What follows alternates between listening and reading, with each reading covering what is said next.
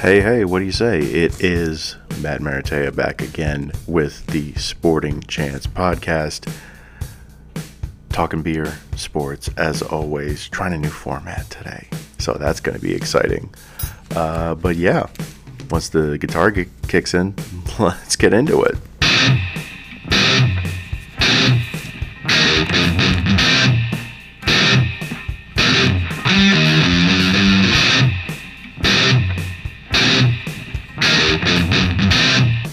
Yeah, and that's it. We're starting episode 63 of the Sporting Chance podcast. And I've decided I want to do things just a little bit differently um, because my biggest issue is consistency. And I think that's just because I've been making the podcasts too long. Right? A, a half hour is, I mean, it's not a ton of time, but when I'm talking to myself, and I'm having to jump from subject to subject, I feel uh, the, the, a certain level of fatigue doing it. Uh, mostly of talking and of my own voice, and I feel like if I can feel that, then you must be feeling that. And you know that is the whole rigmarole gets me discouraged, and then you know, I feel like it affects the rest of the show and yada yada yada. But anyway, essentially, what I want to do is record shorter episodes and maybe do it multiple times during the week, um, and you know, just start putting them out individually. You know, so maybe you'll get two or three episodes a week, depending. You know, just right. And there's different levels of busyness, timeliness, right? That all affects a, a sports podcast, right? So you have to be you know, in, in another realm when it comes to consistent, and I haven't been. So, to that effort, I just want to jump right into it. So, uh, this week's beer, we're going to go back to front a little bit, uh, is Mountain Ale by Shed Brewery. Picked it up while I was in New Hampshire visiting my brother Chris. Um, 7.4% ABV, 36 IBUs. 3.62 average on Untappd. It's an unfiltered American brown ale. Notes of caramel and toffee, a uh, little hop bitterness, and uh, Mount Hood hops and Northern Brewers. Uh, and Shed is from Vermont. I like Vermont. It's a fun place. It's still kind of winter here, so brown ale's nice. No can crack today. Good old bottle. And there we go. Three, two, and one. Nice pop there. yeah, definitely has that sort of sweet toffee smell to it. Um, in a way, actually smells really good. Now this I actually picked up room temp off a shelf at Wally World. So a Walmart buy. So uh, yeah, we'll see how that works out for me. But uh, so far, so good, right? Uh, anyway, into the first topic of the day, one of two, I guess three technically, uh, the Flyers. So right now, essentially, what I'm trying to tackle this week mentally is that I'm so down. I'm down really bad on the Flyers, uh, and I'm really high on the Sixers. So uh, essentially, the point of this is vegetables first. So I'm gonna go uh, through the Flyers, right? And they've just got their first win, like their second win in the calendar of, you know, 2022 and it's very frustrating. I mean, they looked a lot better with Joel Farabee coming back into the lineup, and uh, uh, Derick Brassard there as well. But I mean, really, they won February first against Winnipeg. Uh, lost to Detroit. Lost to Detroit. OT lost to Pittsburgh. Lost to Washington. OT lost to Carolina. Lost to St. Louis and then beat Washington. So that's two wins in February. That is really not good, right? January, uh, yeah, pretty much nothing, right? they were able to beat LA in overtime, right? So that's three wins in the calendar year of 2022, right? That is pretty putrid, right? They somehow beat Vegas back in December and the Coyotes back to back, three game win streak. Ooh, the, the Devils, right? So right now it looks like December is one of their most successful months, uh, which is not good. I mean, going into March, they're going to play everybody, they're going to play a lot tickets are going to be available. Uh, and you're going to get to see a really good look at guys like Isaac Ratcliffe. You're going to get to see a lot of Farabee. You might see some Morgan Frost, hopefully some Wade Allison, uh, Cam York, who knows. But regardless, with the trade deadline coming up, there's going to be some movement, right? There's a possibility a guy like Justin Braun could be gone. He's a really solid depth piece on a good team. A guy like Rasmus Ristolainen. He's going to command some free agent dollars. He's playing relatively well. Uh, he's a guy who could be on the move if the Flyers and him can't come to some type of agreement. Even though the Flyers definitely want to keep him around, he's now kind of wary, thanks to the fact that he's been shell shocked in Buffalo his entire career and now is dealing with this. Uh, also, another guy on the look is Travis Konecny. I'm hearing reports from Darren Dreger that you know Toronto's taking a look at him. So who knows? But the, the fact of the matter is that right now the Flyers are just kind of playing out the string, and they've got to find out where their strengths are, where their future lies, and it has to be done sort of in this mess. Right? Uh, especially because you have a feeling Yeo is not going to be the coach next year.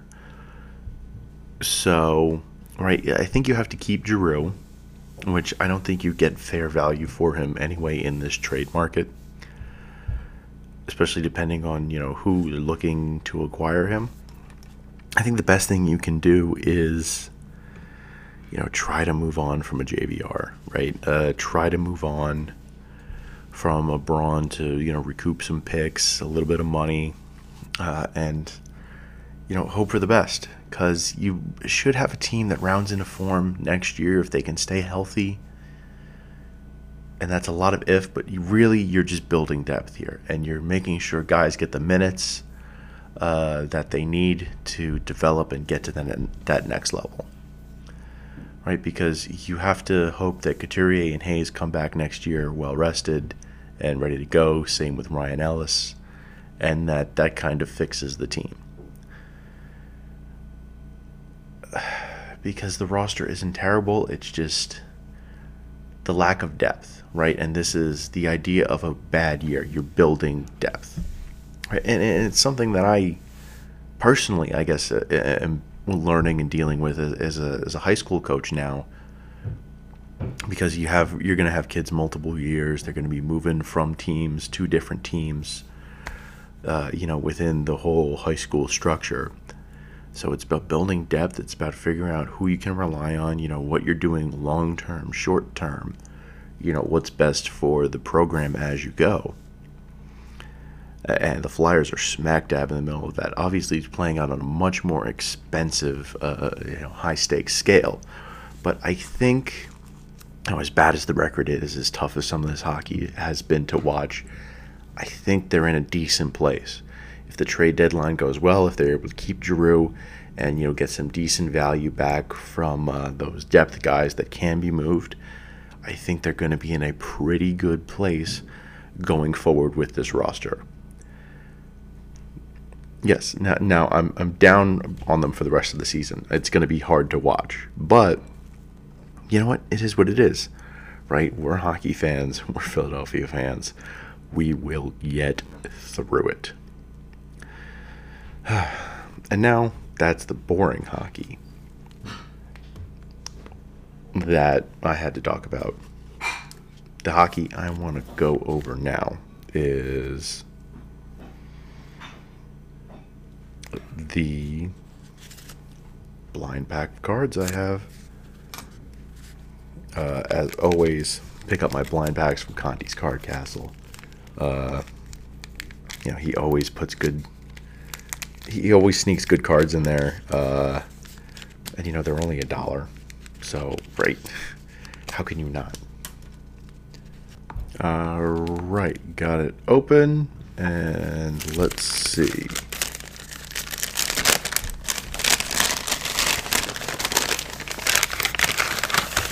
All right, Conti's Card Castle has for me today.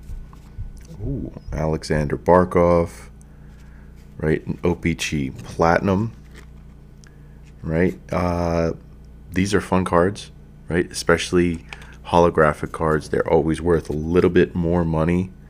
Uh, let's see some NHL Pro sets. A Gary Roberts, Gary Suter, double dose of the Gare Bears there, right? Both uh, pretty significant players during their time, right? Mike Vernon. So this is all Flames Cup team. Rick Walmsley. and that's great if you're set building. Uh, Keith Brown, Adam Creighton, uh, Dirk Graham, Steve Konroyd, Steve Larmer, Dave Manson, right? So you have a whole bunch of Blackhawks there uh, involved in that one. Right, and it's some more Bob McGill, Greg Millen, J.R., Jeremy Roenick, hello. Oop, there's a Denny Savard hit traded to the Canadiens. I love the little marks on that. Wait, Dwayne Suter, Steve Thomas, Doug Wilson. Doug Wilson now a, a coach. Let's check out this JR though. So this is from JR's, I think, second year. Yeah. Right? Only has his 88, 89, and 89, 90. Right? So, yeah, that's going to be a decent enough card here. And then you got Chris Knuckles Nilan, right? Um, you know, he's a guy that's, you know, was in the league forever, always fun. Yeah, but, right? All these are fun cards. These two are the ones that I could possibly, you know, make money off of or could turn into something depending on how you save it, right? So that's going to be fun to look at, right? That's going to be fun to translate over the future, right? And let's pull up the Internate, right? Jeremy Roenick, NHL Pro Set 91.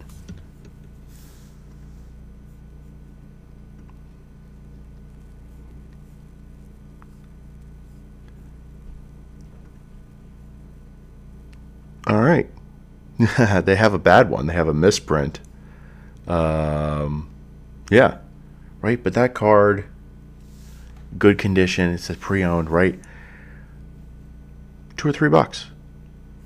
Right? But that sort of adds up, right? As you go along, right? Uh, Alexander Barkov, OPC Platinum. O P C Platinum. Right? It, five five bucks on eBay. If that is the right one. All right, doesn't look like it. Uh, looks like it might be an earlier one. All right, but either way, five bucks is five bucks. Right? And these are the things that add on, and that if as you become a more savvy collector over time, these are the types of things where you can, you know, sort of package together and build up, and it becomes a little more than a hobby. You start making a little money, maybe, and it's not something I'm saying I'm intending to do, but you know it keeps giving me the possibility. And that's why you have to build, right? And this is a great way to do it dollar at a time, right? I could easily recoup the value of this pack thanks to that.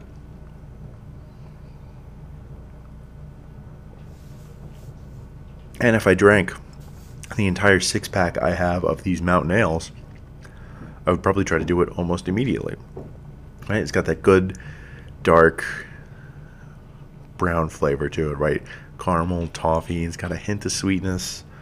Um, the bitterness comes forward a little bit more, uh, I think, than normal for me. Maybe because of what I ate, maybe just because it was sitting out. Uh, but you know, it says rugged brown ale. Definitely feels like that. It's like a utilitarian meal beer, right? This is one that you have with like a pork chop or some chili, something like that.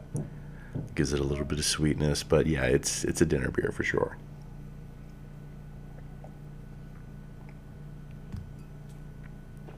Yeah, but I like that a lot. Um, you know, ah, and that's, I mean, essentially the end of the episode, right?